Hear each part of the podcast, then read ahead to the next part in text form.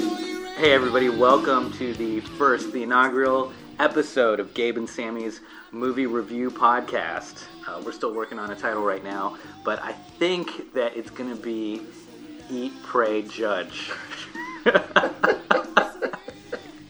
so, uh, after we shoot this one out, we're going to shoot it out with the working title Eat, Pray, Judge. And if you guys like that title, you can tweet at us. Uh, you might be hearing us spitball some other working titles over the course of the next couple episodes. But today, Sammy, why don't you uh, tell us what movie we're going to be reviewing?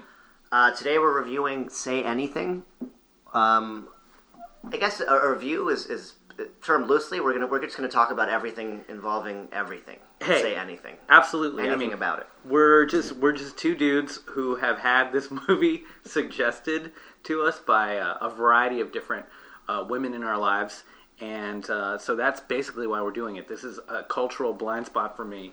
I have no idea what this movie's about. I feel like I've seen it, but it's like stuck up there in the ether with every other sort of John Hughes coming of age uh, rom com from the '80s. It's brand new, I think, for both of us. I don't. I, I honestly don't remember seeing it as a kid. I, I knew of the movie, obviously. You know, a John Cusack fan. Cameron Crowe wrote it. Yeah, so we'll, so the movie came out in uh, 1989. Yep. And uh, which was let's let's start there. So 1989 ha- has a year. What was going on, dude? Uh, I wore sweatpants every day of my life at that point. Knee socks, sweatpants, various types of Nikes. Uh, not much fifth grade for me, man. Yeah, Which I'm fifth- assuming was the same for you. Fifth grade in Tenleytown. I went to a small I went to a small Catholic school. I was surrounded by uh, ladies. There were 16 girls in my class and four dudes. Were you at St. Anne's this time? That's right. Wow, Yeah. deep So, cuts. Still wearing Keds. Uh, sweatpants. Definitely wearing sweatpants. I think I may have had rec specs. I had the Bo Jacksons at that point. I could have been Ruse. Remember Ruse? Yeah, yeah. Pumps didn't come out for like two more years. I think Pump's hitting 90. Yeah, and then people just Changed the game. and then you got your pumps popped. Then people would pop your pumps, dude. pumps pop. I never had a pair, dude. I never rocked. I had the, I had the Bo Jacksons at that It, time. it wasn't the bullies that could afford the pumps. No, it was the shitty kids that didn't want you to be happy that would pop your pumps. right, right. I know. I still know those dudes. They're, Yeah, they're, they're still around. the yeah the first wave of kids that got the fun toys were the ones that were bullied. 1989, dude. Gorbachev's election, pre-pumps Yeah. Oh, oh, uh, George uh, Bush the first. inauguration, right? Yeah. Exxon Valdez, Valdez. I, you know, I've always thought it was the Valdez for the past 25 years. It's just the Valdez. it was leaking cold brew into, into Nova Scotia. And there was this picture in the Mad magazine of like a, an executive, and it said uh, uh, Exxon CEO, and they had him covered in oil, and that was like the What was level of my humor at that time was like finding that that cutting edge sat- satire funny. Just soaking oil-drenched birds. up. man, Uh, I would love to actually see a title of that, like a picture of that that cover. Yeah. It was mad or cracked. What was it? It was definitely Mad, but I was into crack too. I didn't care. What was the difference, man? Well, Ma- Mad had that pedigree from being like a counterculture rag from the '60s and '70s. Yeah, was it though? it was like So- satirical humor, basically. I feel Like- like, the Live Lampoons people were into that shit. Exactly. All the National Lampoon's Yeah. people would have been like, "We love Mad Magazine," but like Cracked was like came out afterwards. and Just a was, like, gullier version. It was the Fridays to Saturday night Saturday. Ah, You know? that's a good reference. Yeah. Deep Keeping it on cuts. the comedic spectrum. I uh so okay, 1989 though, like I wasn't watching rom-coms. I was into the other great movies that came out that year, like Batman. 1989 Batman and there was like Batmania was huge. I remember like looking at this now and realizing that I had a Batman t-shirt in 5th grade. Like the actual, the good one, just the black with the logo. Yes, that's it. Perfect. And uh, Bat- the hype around the movie Batman was so big that uh, you could get this brochure that was like a Sharper Image catalog or um, what's the other one? Sky Mall. And on the inside, they had like pictures of Bob Kane, the creator of Batman, wearing comic, yeah. wearing like a like a sequined like uh what is it like baseball jacket Yep. that maybe had his personal signature on it that you could buy for six hundred or seven hundred Because dollars. why, why wouldn't you want that? Right. I'd love to look and see if anybody actually bought memorabilia I mean, from that yes. first film. That's the short answer. That movie, I, I didn't have a big comic book background at all at a young age. Uh, I was more into other stuff, sports, I guess. Uh, that Like movie what? was- Like Redskins? Sure, should even say that on this podcast. I don't want to get fucking pipelined here. We're gonna cut that. Um, yeah, so I, I didn't, I didn't, I never read comic books as a kid. Like I read, Yeah. I read Tintin, like comic books. Dude, it those was like cheese. Tintin were that was like a comic book if your parents were Francophiles. if your mom was taught by French nuns, Tintin was on your on your must must read list. no, totally. Th- that was like going to uh, like a kid's um, house after school, and you'd be like, "Oh, you don't have like all you have is health food in here." like Nutrigrain bars, You have like not off, the good ones. Apple, off-brand cereals, but not like lower rung like off-brand. muesli. And Muesli kids would read Tintin. be like, "What what VHS tapes do you have here?" And they'd be Oh. like, "I have a copy of the Baron Munchausen." He just wanted to get home with his baguettes. and now what's going on? He's now he's now he's in the riddle of the golden scorpion with those two bearded clowns and that dog. Oh, dude. So, uh. Ghostbusters 2 came out. Two came out. One was That's one was right. like what 85, 84. I remember seeing Ghostbusters too. Dude, the, the world had changed. Ghostbusters 2 was the yuppie version of, like, Ghostbusters. Let's cash in on it. Let's Yeah. take like five amazingly talented comedic minds and just make just cash in. Yeah, so that was. It was a, a bunch. A bummer. I remember that one. What was that guy's name? What was the head uh, guy with the oil painting? Vigo. Vigo. Vigo the Carpathian. yeah. Vigo the se- Vigo the capitalist sellout. The Carpathian. So, uh, so that was what was going on in the world. New Kids on the Block Mm, was. ripping was- an asshole out of uh, young white women everywhere,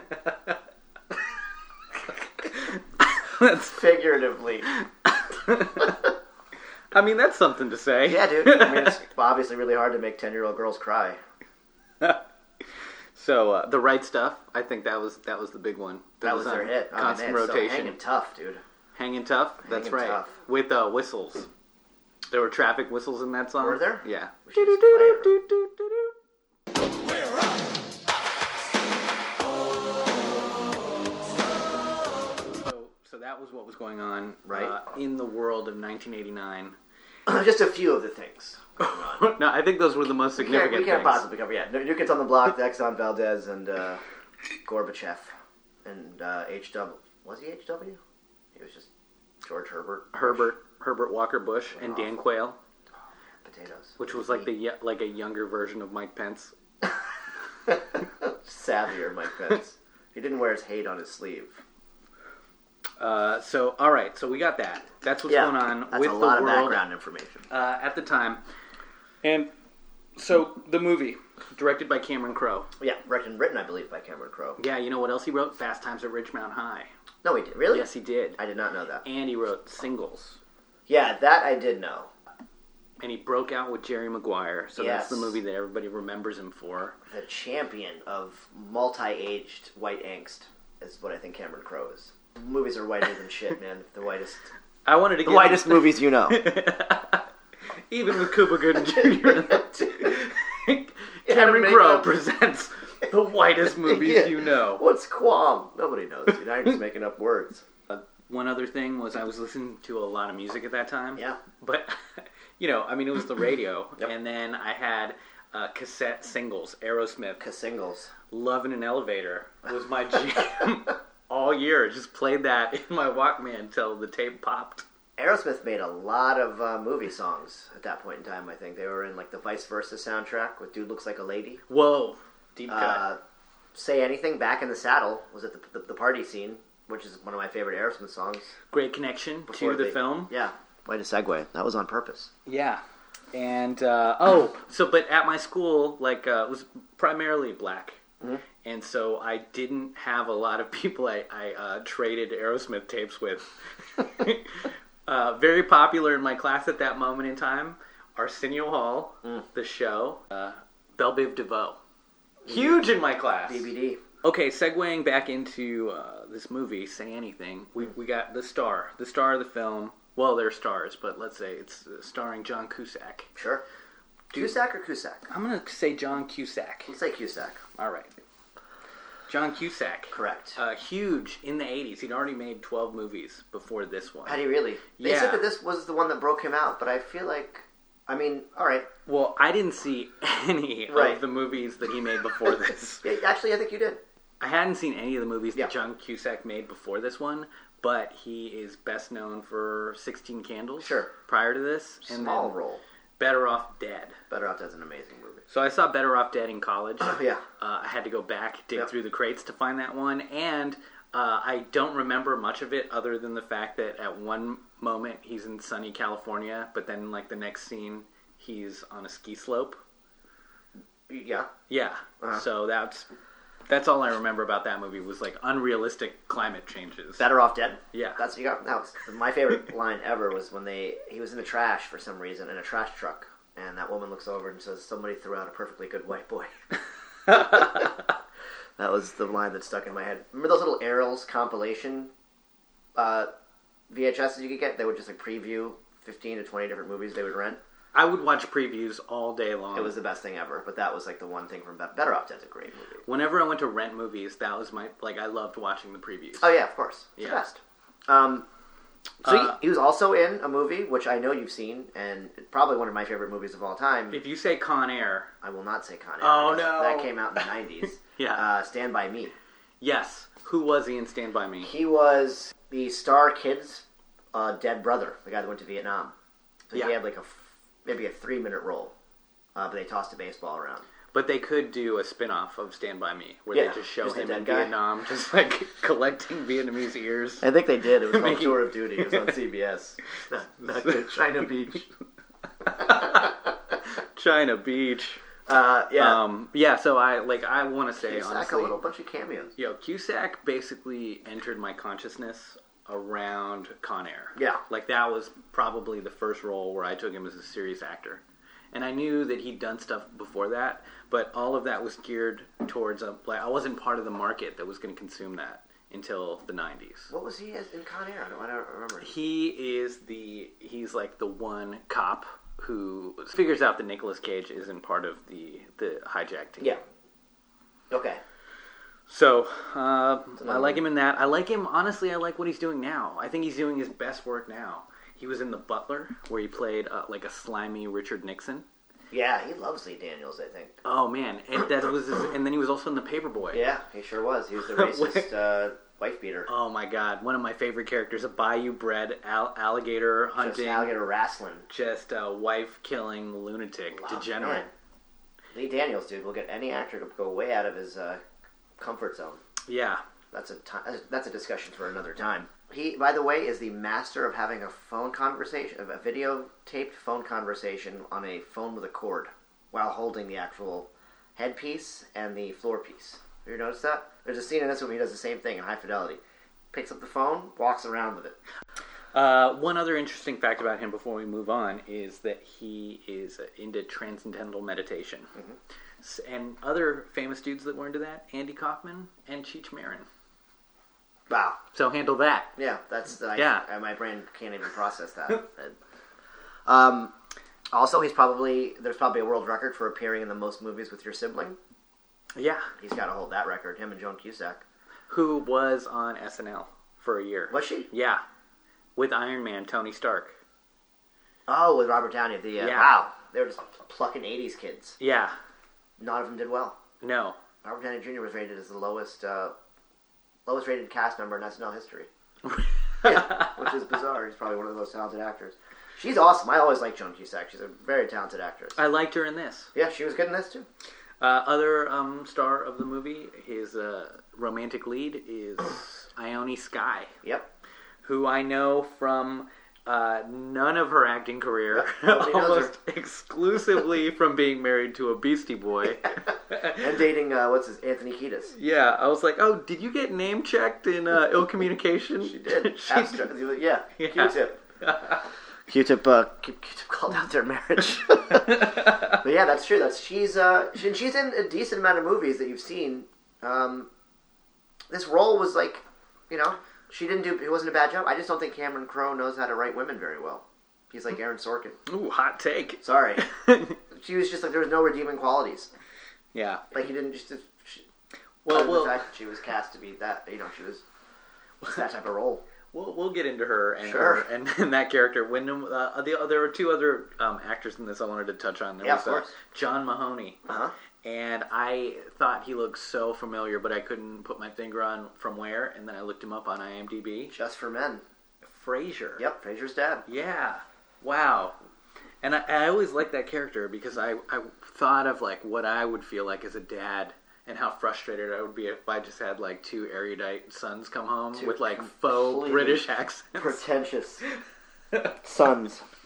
Um, yeah, that he's he was great in that role. He actually endeared a lot of people to that show because I think Frasier was not relatable to a lot of people. Um, I remember my dad liking it.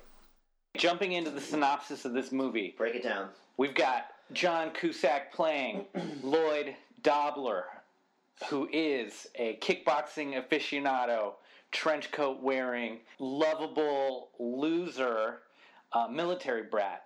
He is attracted to Diane Courts, who's basically a proxy for Lisa Simpson. She's an overachieving, She's like a hot Lisa Simpson. I think that's what it is. like a non-cartoon yeah, Lisa, like a real-life Lisa live, Simpson. live action yes, Lisa Simpson. she's got a resume that's going to put people to shame. Right. Um, she has a dad who loves her, and she's daddy's little girl. Um, and our man Lloyd Dobler uh, falls for her, and he wins her in like a whirlwind romance courtship. And they spend uh, the next two months before she has to go away to Europe together. And the tension of the film is her father is trying to cock block her the whole time. I think all dads are like that's their job. Their middle name is Cockblock.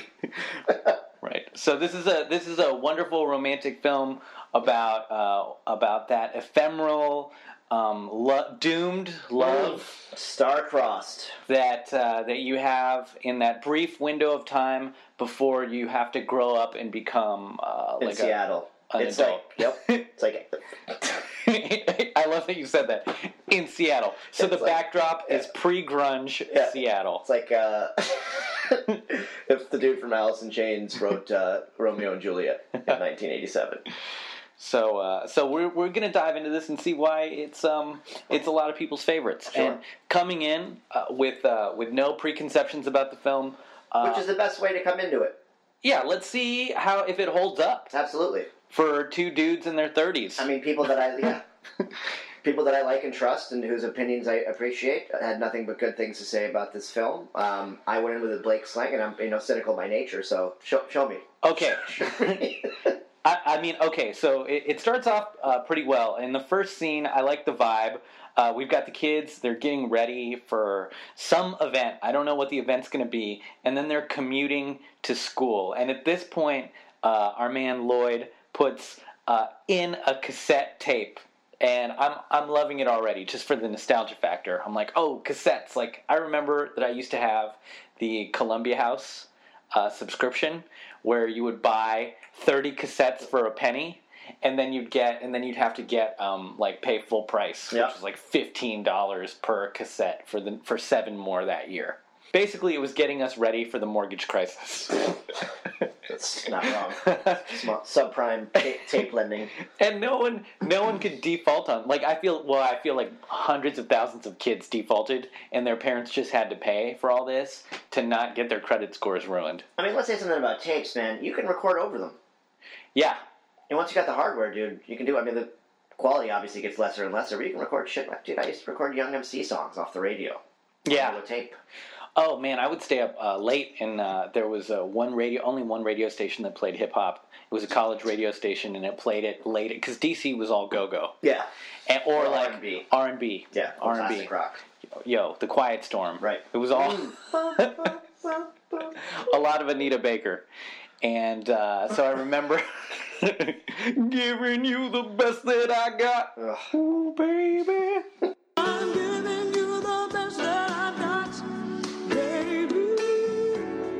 I love that stuff. Uh, just um, civil servant music. Oh, as a backdrop, both Gabe and I are born and raised Washingtonians. Just to make that easy. So For anybody who For anybody who's not, uh, whoops, sorry. Some of the references are a little inside. Yeah, so we got We'll so work we, on that. we got we got Lloyd. He's he's playing a cassette in his car, and uh, he's listening to the Red Hot Chili Peppers. Because why wouldn't you? Because they were fucking awesome. And this was back then. This When they was were making- 1989, Before they turned into an adult contemporary. before Rick Rubin convinced Anthony Kiedis that he could sing. Yeah. You know, this, this was like uh, this was like party in your pussy era. And people credit these garbage bands like Korn and Limp Bizkit for creating this hip hop rock vibe. Chili Peppers did it before anybody, and they were that was just them. They were great. Yeah, Such a cool band.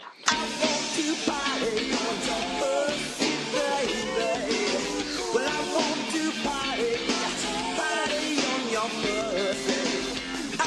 So right, here's my thing, man. yeah. The beginning, h- how does he? There's no setup for why he likes this girl, and there's nothing in her being that makes you, other than the fact that she's attractive, makes her that likable. So that's like so you're getting to uh, our meeting of with uh, Ione Sky's Diane Quartz. The first time we see her is uh, she's in her car with her dad driving her Yeah.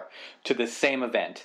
And she's got to give a speech. We don't know what the speech is about. She says that she's uh, really she's she's uh, scared to death. The graduation speech, the And, her uh, commencement address. Oh my god! And then we cut to the high school graduation, and the, fir- the first shot is just a sea of smiling white faces. and uh, a white kid, a white male, singing a Whitney Houston song and I thought if this was in in, the worst black and white, possible way. this could easily be like a Lenny Riefenstahl Yeah, it could. Triumph of the Will type video. Just shy of, uh, yeah, And then I see a black principal, and I was like, oh, no, it's not that. authority figure. So the black uh, principal is the authority figure. He introduces um, the, uh, I believe he introduces Diane Court to the does, and stage. He, he it basically spells out her resume and her accomplishments, which I don't think a lot of people do. Uh, for No. class valedictorians at high school commencement speeches. So here is her te- uh, here's her tension in the film is that we see that she has a laundry list of every possible endorsement you can get. Right? She Right. is the top. Accolade, accol- accolades. Yeah, she is going to cure Axe cancer, On axe on axe. but uh, but she's scared to live because she's never had an authentic, Mm-hmm. um, real life experience. I mean, who has? that feel kind of you. young age. Mm-mm, mm-mm. 18. So uh, nice shot of the times though is all of the. Uh, parents are recording everything on Um, yeah, giant that's a good Japanese camcorders. Yep. and they can and- hear the whirring, the, the, like the whir, the, like the uh, the whirl noise as they all are recording. It's amazing. So then, after we get this shot of her, like we're gonna establish Lloyd's character next, and Lloyd in his natural habitat is doing housework. He's like cleaning dishes. He's got a little boy next to him His, who's his nephew. Yep. rocking a mullet, Mm. and uh, yeah, and then Joan Cusack shows up. His sister shows up, and it's great. Like I said, great to see the chemistry between these siblings on So good. screen. Yep. So we see Lloyd here is like he's like the man of the house. His parents are absent, uh, traveling the world, and uh, Joan she has to raise this kid all by herself because the dad is a deadbeat who's run away. So Lloyd is Lloyd is like the de facto dad and also the head of the house. Okay, so the dad ran away. That's the. I just thought he was like a military guy that was always never around. That was that's his dad. Oh, Right. oh, Joe, Joe Cusack's guy. I got. you. Yeah. Sorry. Of course. And we see Lloyd is like, you know, he doesn't complain. He's like Mr. Morale. He cheers up the kid. He cheers up Joan, who's who, you know reasonably bitter that things didn't work out. with her man. Understandably so. yeah. He's seen some shit. Lloyd Lloyd's got uh Lloyd's got some mileage. Yeah, he's got some life in his back pocket. That guy. Yeah, and then Diane's dad on the you know we cut back to him and he's like a helicopter dad, helicopter parent, and he's pouring all of his dreams and aspirations into her. Is that what that term means? That's how I'm gonna use it. Yeah, it's like when a Huh. when a parent hovers over their kid, Man, living vicariously. you know, or you could call it like a tiger mom, yeah, he's a. but that's tiger like dad. a little bit more eth- ethnic. He's a polar dad. He's a pole. a white male version of like Tiger the, Mom. the Aryan Nation version of being a caring father. you know, a polar Yeah, dad. the polar dad. oh shit. Cool. So, like a like a alt right dad. Yeah, overbearing, but seemingly good intention. You know, n- doesn't seem. Uh, you know. Yeah, he seems like a chill dude. Uh, chills, but the, not an chill. overstatement. Chill is not the right word, but um, uh, well, well meaning. well, yes, perfect. Um, Yeah, exactly. Another scene that pops up pretty soon after that is uh, Lloyd practicing karate. Kickboxing. Thank you for, for. And I feel if they remade this movie today, it would be MMA. He'd have an octagon. Yeah, he could have built his own octagon. um, yeah, the kickboxing, which he seems into, but not very good at. Dude, I used to have karate pajamas. Dude, who didn't? Yeah, of course. I had white karate pajamas. My brother, he's like three years younger, he had red ones. And we had those little uh, slip ons yeah. with uh, no cushioning in the sole. Yeah. That, uh, you know, you know the ones I'm talking I know about? Where exactly like what when you're it's talking wet about. Yeah, outside, yeah, you just when like it's stale, you slip. can just- Yeah, of course. Yeah, no tread. Know them very well. And uh, I thought those would make me super, like the same way that Jordans would make you jump higher. Yeah. I thought that those Who like would say that shit? It's little crazy. Mm. little slip on uh, black ballerina shoes would would make me kick higher. American Ninja Warrior kicks. Yeah. Um, Uh, so karate that was big back then. So was Huge. kickboxing. I must have taken th- the same karate class at three different points in my life. How long did you last in Uh, karate before never, you I gave moved up? up to yellow belt once, I think. Yeah. Uh, I thought it would be so much cooler than it was. so much focus. Did you go in DC? 'Cause- Yeah. Really, because my my parents, we tried to find a place, and What if- we went out to like where there was a Korean enclave mm. uh, in the suburbs. Junri? And they- Yes, Junri. I remember those commercials. Yeah, dude, he beat up uh, Bruce Lee apparently in 91 seconds, so he got his he got his local commercial slot. Nobody bothers me. When you take jewelry self defense, then you too can say, Nobody bothers me. Nobody bothers me. Remember, Yeah, at nobody bothers Junri. me either. Yeah, it was the kids. They're like we're hungry. But then, like, dude, I, so I showed up, and everyone else in the class is Korean, and they are amazing at uh, Yeah. Take it was Taekwondo. That's what I took, and I got uh, I think I got chicken pox like two weeks in, and I got it. ba- I got I got it like the way that like Native Americans got smallpox. Like my whole body was just covered from head to toe in bliss. I couldn't sit. I had to sit Oh. They were on walking pillows. Whitehead. Yeah. Ah, I had to sit sideways on pillows, like uh, like an oligarch. like the way that they paint pictures of uh, of uh, Roman emperors just like eating grapes. Just posted the fuck up on their backs. yeah, man, I had to do that because because I, cou- I couldn't I didn't want to pop the blisters. Yeah. So then we go back. I, I went back one time after I recovered enough to go, and I was like, I can't, dude, I can't even get, I can't grapple. no man, no one would want to touch you, but I don't everyone want like to- sneeze on yeah, people. I had Deadpool skin. Jesus. That's awesome. So anyway, uh, karate, karate didn't work out for me. Apparently. Sorry, I mean I'm surprised. taekwondo, I mean I kickboxing. mean, whatever it is. Surprised that you and I didn't practice in the same dojo, the district, the DC dojos. So oh, but then Lloyd goes and he kicks game on the phone. This was such an amazing scene. It brought me back to a time before Tinder, where you know on a landline before the internet, like that was basically just entertainment talking to a stranger on the phone. I remember calling people on the phone, um, other kids, and not necessarily knowing them that well, and like especially girls. Like you- you'd call girls and they'd be like, "Nah, I'm not interested in hanging out," but that was your job to turn a no into a maybe into a yes.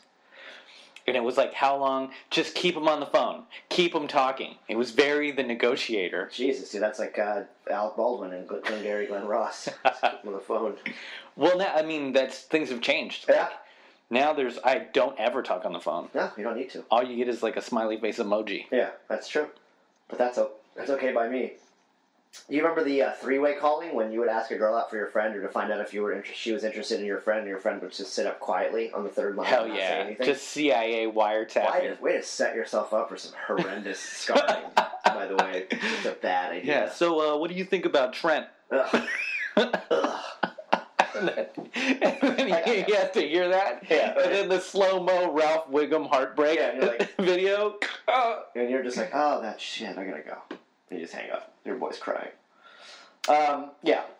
So and then that- she hangs up, and just- you just hear his, him sobbing on the other end. Just a simpler time. Yeah. I already has a small dick. Um, Yeah, a simpler time. So kudos to Dobler for for for for sacking up basically and uh, just calling her. She also again doesn't seem very interesting or interested. She's like, okay, I'll go out with you. Yeah, there's no there. The, the one thing I predicted that didn't happen in this film is that I thought that um, Lloyd was going to get with uh, Lily Taylor's character, his best friend who plays uh, guitar, the singer songwriter girl. Oh, the, the heartbreak. yeah, kid. the proto riot girl, Yeah, and uh, later Kenny. yeah, that girl. you know she was much more interesting, uh, more dynamic, She's always crazy. Always, she's always the same kind of crazy in all her roles. She's she's perfect at that. Yeah, I've, I've seen her in countless things, but I can't. I She don't was- remember any of them. She was in uh, Six Feet Under, okay, which is an awesome show. She played the wife that disappears. and Yeah. was murdered. Uh, whoops. Uh, if anyone ever wanted to watch that show, you, still, you should still watch it. It's incredible. spoiler alert. Um, she also was plays an ex girlfriend of John Cusack's in High Fidelity.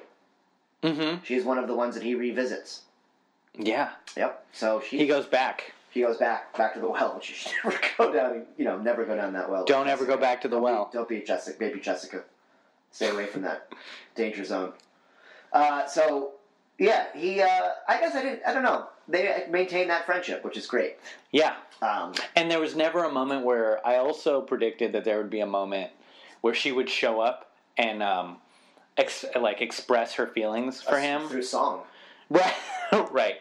you would think. Yeah, serenade I- him. I think she was Like- creatively tapped after writing sixty-eight songs about that dude uh, Serpico with the love ballad and the, the Whitney Houston song in the beginning. Joe. Yeah. You know what I like? I like when Joe brings up. So this is like taking us to the party, which was the next scene to talk Probably about. wasn't what we're gonna talk about anyway. But the par- It's- yeah, the par- it's- the party was like facts. you know proto the archetype of 1980s Perfect. O- parties. opens with back in the saddle.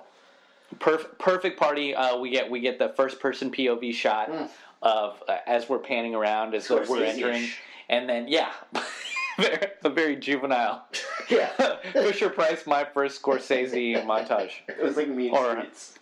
winner, Uh, yeah, and uh, yeah, so so we go there and we got Lloyd and he's got to handle the designated driver big sack of keys. yeah. And I wonder when when uh, drunk driving started being like an issue. That was actually a surprising little point to me. I mean, I think it's been an issue for us since people had cars and alcohol, but I feel Right. like uh, but like in other countries, you can still drink and drive. People yeah, don't care. Europe, man, where you can drink wine and have kids, and smoke cigarettes. If you're my uncle, you While can Oh, you're still pregnant. drink and drive. It doesn't matter. Doesn't matter. Yeah. Just depends on the guy. Yeah. Depends on the, the, the man or woman. Yeah, but I, I was actually surprised uh, at that level of sort of dedication to that one aspect of the party scene. You know, like Well, they you were know, very focused on letting people know that people were drinking. Like you know, maybe it's a, a personal issue for Cameron Crowe that he wanted to talk about yeah. because they, they took it seriously, and I was surprised. He's the hero. It was Lloyd almost like a Bud Light commercial. Uh huh. Uh, with- And uh, that, with the that's, heart. i- is Jeremy Piven the guy that tackles him? Yeah. Yeah. Another thing, man, Cusack seems to only work with people he's like gen- genuinely friends with. They all grew up in the same like area, of Michigan, somewhere outside of Detroit. Okay. Uh, Piven and him have been friends for years. They're in a few different movies together. Gross Point Blank, again, he plays his uh, best friend from high school. hmm Uh, yep, that's him. That duster though. I, yeah, that's a great car. um, I love how they brought in when she first gets in the car before the well, on the way to the party. By the way, she sits in and like it's that one like awkward moment when like you turn your car on and you can clearly fucking blasting some music. Yeah. 'Cause you were psyched and pumped up, and you forget that it's that loud when you get out of the car and you get back into the car. That was a cool little. I felt that. I liked it. I felt that yeah. anxiety, Who too. hasn't done that? Um, So they go. They're they're at the party. He's rocking this duster, which is like uh, I remember when uh, you, Marlboro Miles existed, Mm. and you could you Campbell you- Bucks. if you had enough uh, Camel Bucks, you could buy a duster. Yep. you could order a duster from the brochure for like Yeah. 10,000 of these little Or if you Little wanted tickets. to get like just rapid onset lung cancer, you could get a, uh, a kayak. Remember? It came with a kayak. It's like six hundred thousand. for the outdoorsy type Yeah. that loves smoking. Yo, they have like an IV an IV rack. For your ox- like a, a little little What if- hole for your oxygen tank. I just imagine like a like a 97-year-old mummified man just chain smoking God and damn it. saving all of his bucks Yeah, on a, cop, get on a- a copper river, to, to get a kayak for his grandson. It's Oh. like, "Oh, yeah." like a, just a constant reminder of why your dad, like granddad's, no longer with you. It's just a big Marlboro Luno. Oh man.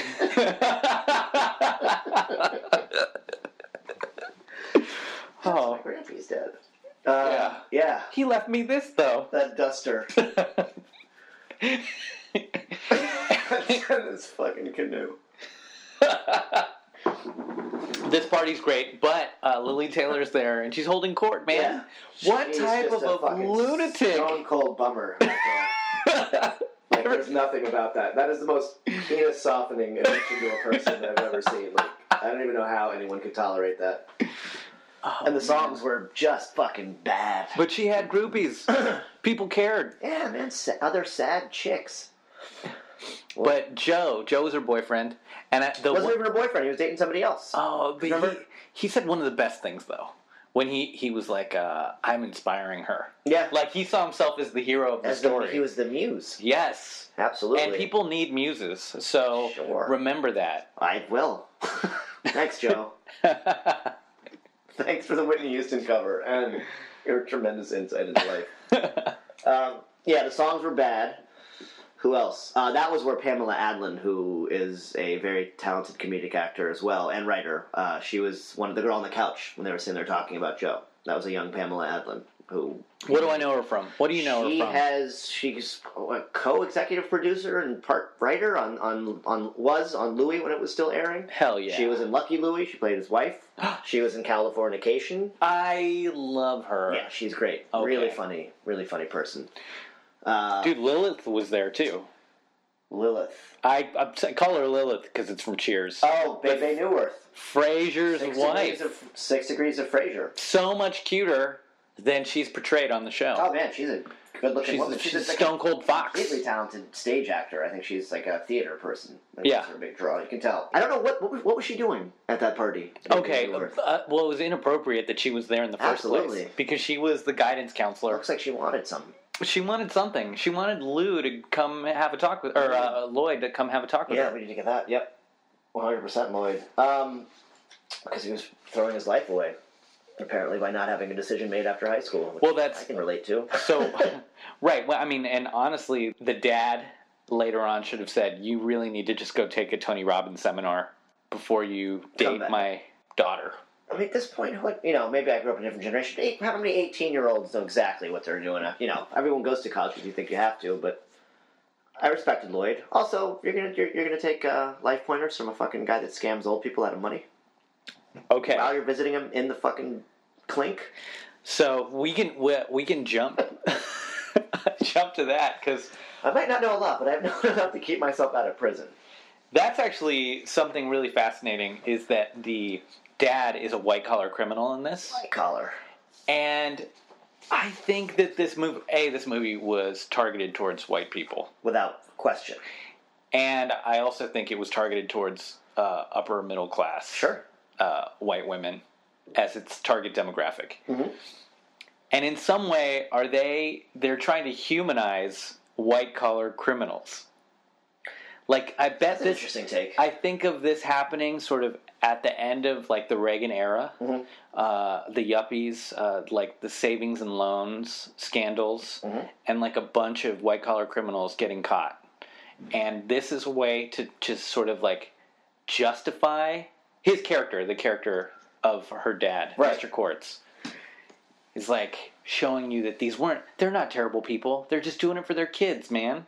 They're just robbing old people for their kids. well, yeah. I mean, sell it how you want. That's, you know, I'm not on board with it. no, it's sneak thieving, and you're literally going after the worst demographic ever. Like, you know, besides kids, like old people, taking like grandparents' money. The most vulnerable. Just shitty, shitty way to go. Especially when he's like what eight years out from that. you gotta be careful, man. Karma's a motherfucker. Uh, yeah, I mean that's what's definitely one way to look at it. I feel like it just gave him his just uh, his, his due. well, it it, I, it also made the character a little bit more dynamic. It gave us another plot turn in the movie where it just wasn't like a like a love story with like you know the, the fringy cat and the like honor roll pretty girl. It's a pretty sparse film. I thought it was yeah agreed. Like plot wise, not a lot happens. We've got uh, very linear storyline with the exception of the dads. yeah, they meet, they go to a party, uh, they have a couple courtship dates. Yep. They end up sleeping together. She tells her dad they slept together. oh my god, Why? this is so gross. Why would you ever? Yeah, no one, no, And it was amazing. Not even like Maury Povich uh, mom mom daughter duos that sleep with the same dude and say, "Oh, my mom is my best friend." Have that type of intimate. You fucked the same cat. You're right. They don't like they find out on Maury that Right. they've had sex with the same dude, and then they fight. even though, but like, Oh man, that must have sounded so loud. uh, yeah, that, I, that that scene was like I was uncomfortable watching it, and I have no Right. do- no dog in that fight whatsoever. I was just like, "Ew!" Yeah. Both of you need to go and take showers right now. Yeah. Not together, you creeps. We need to murk one another. Mm. But he handled it pretty well, you know. Yeah, I mean, as well as you're going to handle that that sort of information. Mm-hmm. Uh, I think he somewhat had a, had a soft spot for for for Lloyd. Maybe. Yeah. I mean, he developed one. I think. I, he he definitely develops one. So then so then honestly, the film is less about Lloyd and Diane halfway through because we shift to the, dad. dad. having the most important life changing um, sort of tension in his life. Yeah. which is being audited by uh, the IRS And just crying in a bathtub. Yeah. Oh, An audit would leave. Well, that would happen to you. You know, I would cry in the bathtub. if that's I one of my were favorite audited. scenes. It's a good scene. I love seeing a grown man fully dressed, just crippled, fetal, crying in a in a bathtub. Do you think he was scared for himself, or do you think he was worried that he his the one thing is he really seems to give a shit about on this planet was his daughter and his daughter's life? Yeah, Um, is that why he was crying? Because he thought that she would become dis- dis- disassociated with him completely, or because he was actually genuinely afraid that he fucked up? I mean, It's- it's, it's- probably a combination of the two, but I mean it's it's destroying his entire reputation, everything about it. everything about uh, the entire community that he built, and I think he genuinely it looked as though he was pa- like treating his old people well, and uh, they had like a nice place that they were staying. It wasn't as though he was abusing them. Yeah. What was the scam exactly I, I think he was just overcharging. for the For, like- retirement home? Yeah. situation? yeah, and insurance.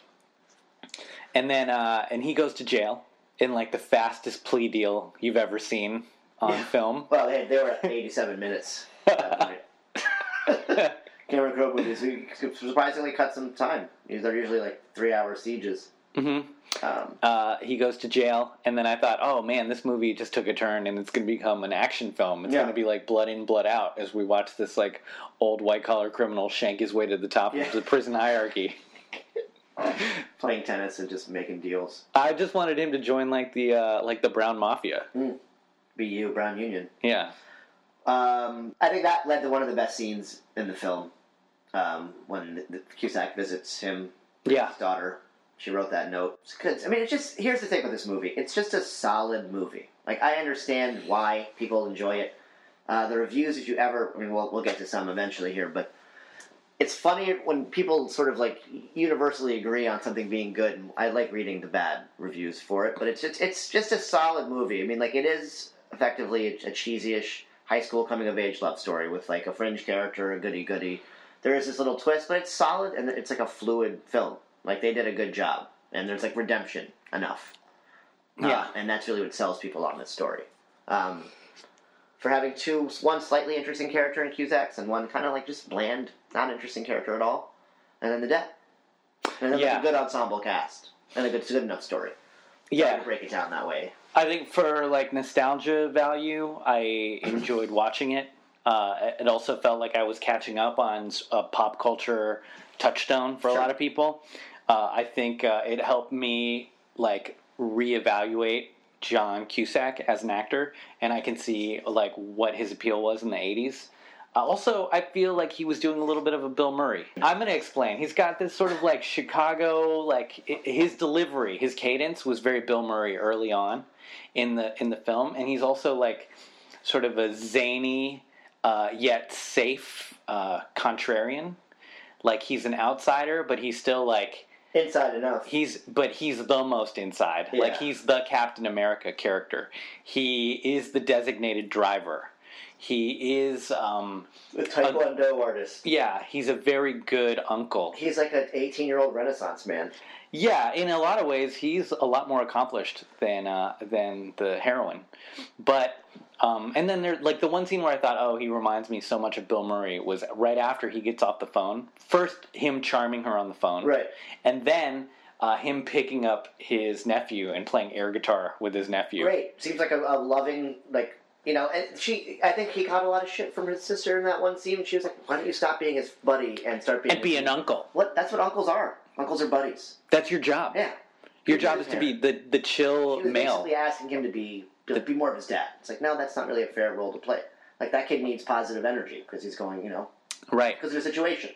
Nothing but that. He needs, And- he needs a friend, a male, a good male role model. and I think Cusack was, lock, he locked that shit down. Good job, buddy. Uh, one sort of uh, tension in this movie, one thing I thought about was the how relationships work. And in this film, we have Diane Court, Ione Sky's character is the the one that's going to be successful on paper. Right. And Everything Cusa- to lose. Cusack's character is is the one who doesn't know what he wants, but he's going to be a good boyfriend. Right. And there's two schools of thought. Like I'm of two minds around this. One is, uh, he's that's a terrible thing to be to be the hanger on, to be the barnacle, Oh, the to worst. not have a thing that you live for other than your partner. and then to piggyback onto her trip to London for school, which just seems like the worst. Yeah, When he was saying that, I was like, oh, that relationship will be over in three months. Regardless of what happens, they're not, they didn't date much longer, I but guarantee. is me saying that uh, like in a way sexist?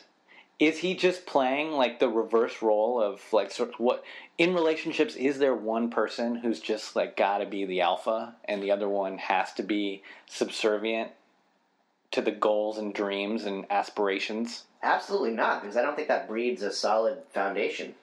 Like if you're, I mean, I mean, I mean anybody will tell you. Would you follow a girl somewhere? Would, would a girl follow another like a guy somewhere? Like it's just bad, you know. Past it has been more of like women have followed men. I feel like in 1989, gender roles were more clearly defined in like a negative way. So I feel like this was kind of like counterculture to that. Like he was leaving his, you know, life which was up in the air anyway to go travel with her. Yeah. And I'm sure like his character, since he it seems to be wanted to go see where the Clash performed or some shit. You know, like that's some John Cusack shit right there. I honestly think this character was the guy from High Five Fidelity in high school, yeah. like that dude.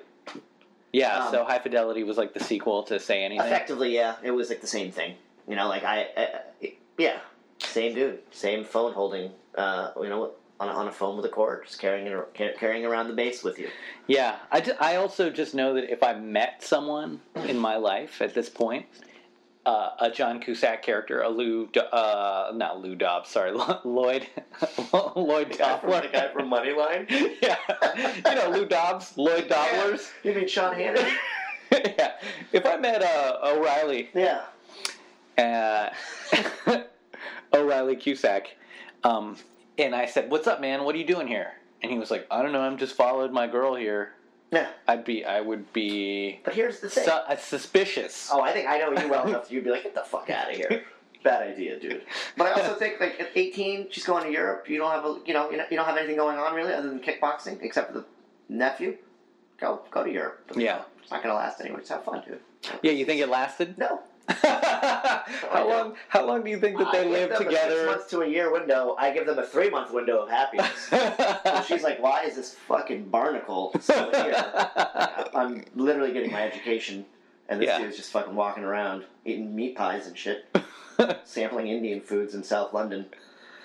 Yeah, no, I don't think that lasted at all. That's basically what it's like. it should have been called like give it three months. That, that should have been the title of this movie. Uh, yeah, yeah. I would never follow. You just, yeah, following people is never a good look. So I guess like, I, you know, they should have addressed that. Yeah. You know, But I wa- yeah, I guess I wonder if if uh, people. What the fuck people do I know? Yeah. seriously. I mean, yeah.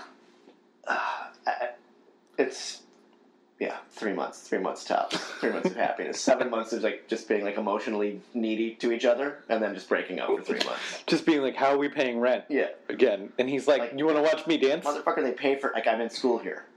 And he's like, I learned this new. Well, I don't even know what what he would learn. he learns. yeah. What'd you do today? I, wa- I walked around. It was pretty cool. I got the sweet Johnny Rotten pin for my coat.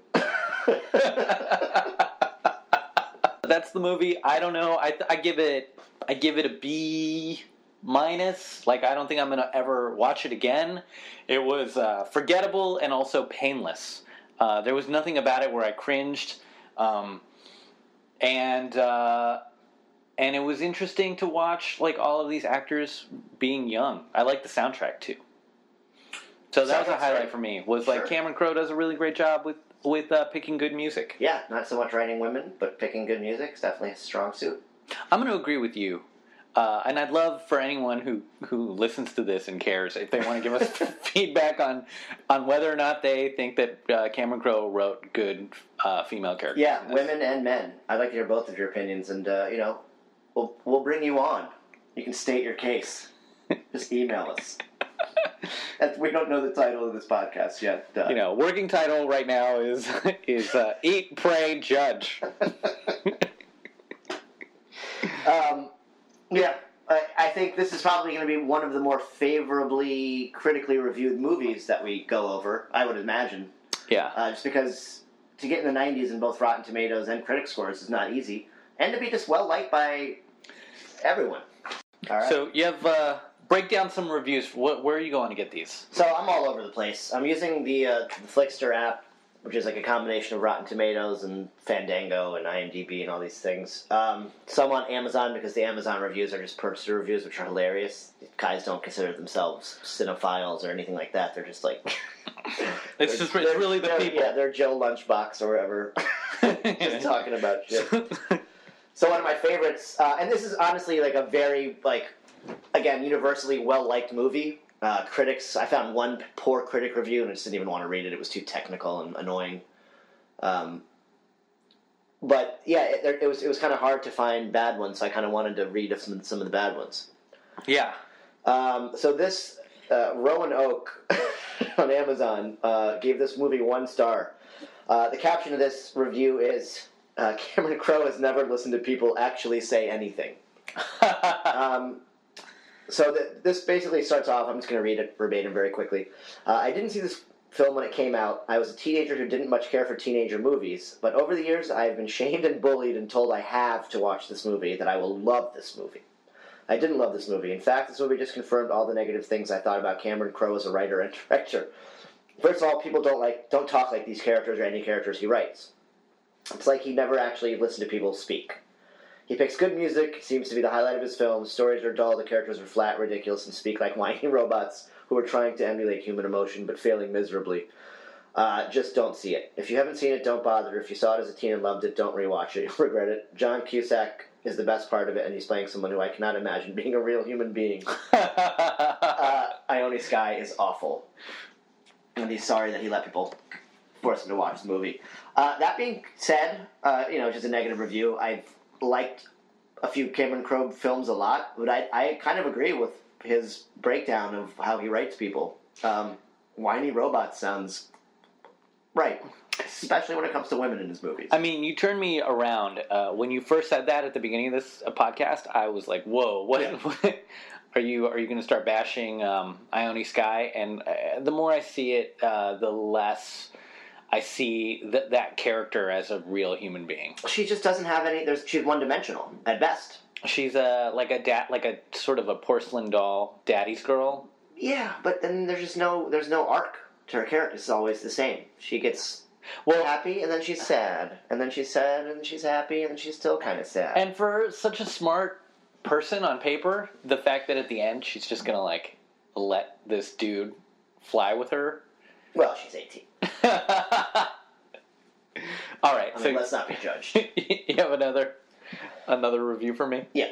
Um, so this is one from a guy named uh, John Ballantyne uh, on Fandango, or Flickster. One and a half stars. Wow, again, a film that inspired so many teen lives and so many parodies. The film that launched Cameron Crowe and John Cusack just doesn't measure up. Another film that I should have seen as a youth that doesn't do anything for me as an adult. So basically, I guess we have the opposite idea of this movie. Like I actually, you know, I don't. Ha- when people say r- romantic comedy, chick or anything like that, chick flickish, I my expectations are a never high. Yeah. So anything that's even remotely good is a pleasant surprise. This was Yeah. a little bit better than that, and a fluidly done movie. Like I, I can watch Cameron Crowe movies because they're just entertaining enough. You Yeah. know, like Jerry Maguire was like, you know, just a good enough movie. Almost Famous was a good movie, but his peop the people don't seem like real human beings to me. They're Yeah. like, you know, and, and that, that's I still think that's what this is. I mean, no, I- no high school kids talk like that. yeah. Like they just don't. Well, it's uh, that he would be such a um, a, a positive human being in Yeah. his life circumstances. Yeah, at, eight, at eighteen, nobody's that cerebral. No, I would imagine Or him having self-aware. a, lar- a like a big chip on his shoulder, Yeah. and uh, treat and not even really wanting to be around Ione Sky's character. Absolutely. I still feel like that. I don't want to be against a hyperproductive, uh, you know, by the book person. Uh, so this last one star review I'm going to read uh, by S- Steve Golak. I started, it, couldn't finish it. I was really not having a good time with it. Fast forward several years. Okay, I decided to finish it, so I just can't do the intentionally awkward thing. Something really annoying and self serious about it. The focus on the broken glass and many other moments are embarrassingly cringe worthy. She loves him because he pointed out glass. Um, that's actually true. This to Crow is apparently the essence of romance. Uncomfortable sex scene and rap scene make it unbearable. In fact, I don't think I've ever seen a movie with more awkwardness in my life. Oh, by the way, that rap scene was dope. I loved it. Yeah. Uh, but the uh, the uncomfortable sex scene, the awkwardness of it, they're just like covered in sweat but shivering, Yeah, and still clothed. I and love that. yeah, Just covered in sweat and shivering. it's like they had like an epileptic. They went from like this guy actually says that this is amazed at how anticlimactic it was. This is a woefully a woefully painful attempt at attaining John Hughes greatness. It's not even in the same solar system. That's actually the interesting. I didn't read. Uh, yeah, I see that. It's like all. It's like it seems like all they did was move the Sixteen Candles kids to a suburb of Seattle as opposed to Chicago. Um, it's funny, man, because at the same time, I agree with the negatives that people are pointing out. You know, I mean, I didn't love this movie. I didn't hate it. I, you know, I think for what it was, it was solid. It was better than a lot of the stuff that was coming out at the time. You know, Uh, which movies? Honestly, I didn't watch that genre in, ni- in 1989. I wasn't even that wasn't even in my str- if- lack of a better term. to Piggyback on this dude. Q- uh, Cusack's character. Uh, another thing that t- thinking about it now ma- that makes him unique is that he doesn't have any male friends. He does though. He had that one scene when the guys were trying to hype him up, and tho- that was like that was a scene that I actually probably my favorite scene in the movie. Was the guys were like really trying to help this dude who was bent, bent out of shape, but they seemed like genuine. Like uh, that's better than They- I've gotten from my friends during breakups. You know, I know they seem like uh, like right out of swingers. all these dudes seem way too self-aware and just like with it to be high school kids. You just Yeah, gotta move on, man. It's like you're 18. Shut the fuck up. Oh shit. but uh, I thought I had this idea that You're he reading had ju- tricks he this was morning. I he know was you were. I, I thought that he was somehow like uh, his two main confidants were his sister and uh, the bass playing, guitar playing musician Lily Taylor played. Because he's talking to himself in the car with his voice recorder, Yeah. like he's at, like he's doing a Bill Burr podcast, and he's like, maybe I'll just go hang out with guys now. Yeah. And, good, like- good idea. so it didn't seem like they were part of his like daily d- social diet. They were just kind of like he was just trying something new. Yeah, I don't know why that seems to be like. Yeah, I what am I bringing up? I'm just bringing up that in like a lot of teen movies that was, where you have a male protagonist, he's going to have like a wingman. Yeah, he's gonna have his buddies as like lacrosse pals. Yeah. Yeah, of course. And in th- this movie, His best he's- friends are girls, yeah. ladies, teenage girls, Mhm. and he is. Well, I, I think they were trying to break it in. You know, what he didn't define well was the clickiness. Like he initially brought up the fact that like she, w- Lily Taylor's character was like she's a brain, she's with other brains, and um, you know they uh, like that like they were forming these cliques. So they're obviously like the cool like trench coat wearing like off the fringe kids who were made fun of by like the normal socials. I immediately thought Trenchcoat Mafia as well. Everyone does, and that's this movie proves that uh, white dudes with high tops and trench coats uh, have a, have a heart. At least one out of ten. Um, so yeah, yeah. I mean, they were, they were trying to like break it down into this clicky high school thing, but they didn't really, you know, yeah. go up on that. Except for the fact that everyone was really proud of her for dating Lloyd Dobber, Dobler. Remember people were like, yo, at the party? Yeah. Like, they're like, yo, Lloyd Dobler? She's like, yeah. And they're like, nice. high fiving her and shit. Um, yeah, so I guess it was just like a click thing, you know. Um, you know, we should read one positive review. yeah. Uh, and so this person, another Amazon user, basically quotes like, "This is the movie that I use to see if someone is worthwhile." So you get people that are like, "This is the worst movie ever. Don't watch it." And then to some people, this is how they judge the worth of a human being, whether or not they like this They, movie. they basically they put the movie on and then they don't even watch. They just sit uh, perpendicular to the screen Yeah. and stare at the person that's watching it for the first time to see what their micro reactions are. yeah, they're just like, covering their mouths so they don't like spit up, you know, quote a line at, at the same time.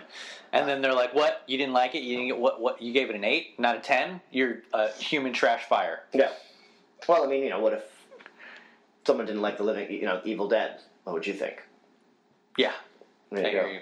So this person makes sense, I guess, in that sense. But this is a little bit. She's like, uh, you know, she goes on to say, yes, then I have a. If, if you say yes, just liking say anything, then I have a friend for life. My uh, response to that would be your standards are suspect. You need to figure out better ways to get friends than, than you know, Then, to uh, find out. Um, but you know, she just lo- loves this movie. Her favorite scene is actually when John Mahoney breaks down in the bathtub as well. She loves that scene. Uh, or when Lloyd has his picture taken. I gave her my heart and she gave me a pen. There's a lot of quotable lines in this movie. It's a cute film. Girls that were 16, 15, 14 watching this movie were probably enamored with it, you know? Um, I enjoyed watching it enough. Uh, I can say honestly that I would never um, have watched it again after the podcast. So it's a one and done, ladies and gentlemen. Uh, Yes. That's what I give it. That's what you give it. One and done.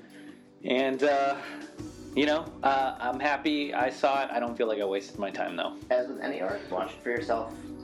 Yeah, you be the judge and uh, leave a review on Amazon. Yeah, please. They're the best. Well, I think that wraps up the, the very first edition of uh, Gabe and Sammy. Eat, pray, judge. Thanks for listening. And this emptiness fills my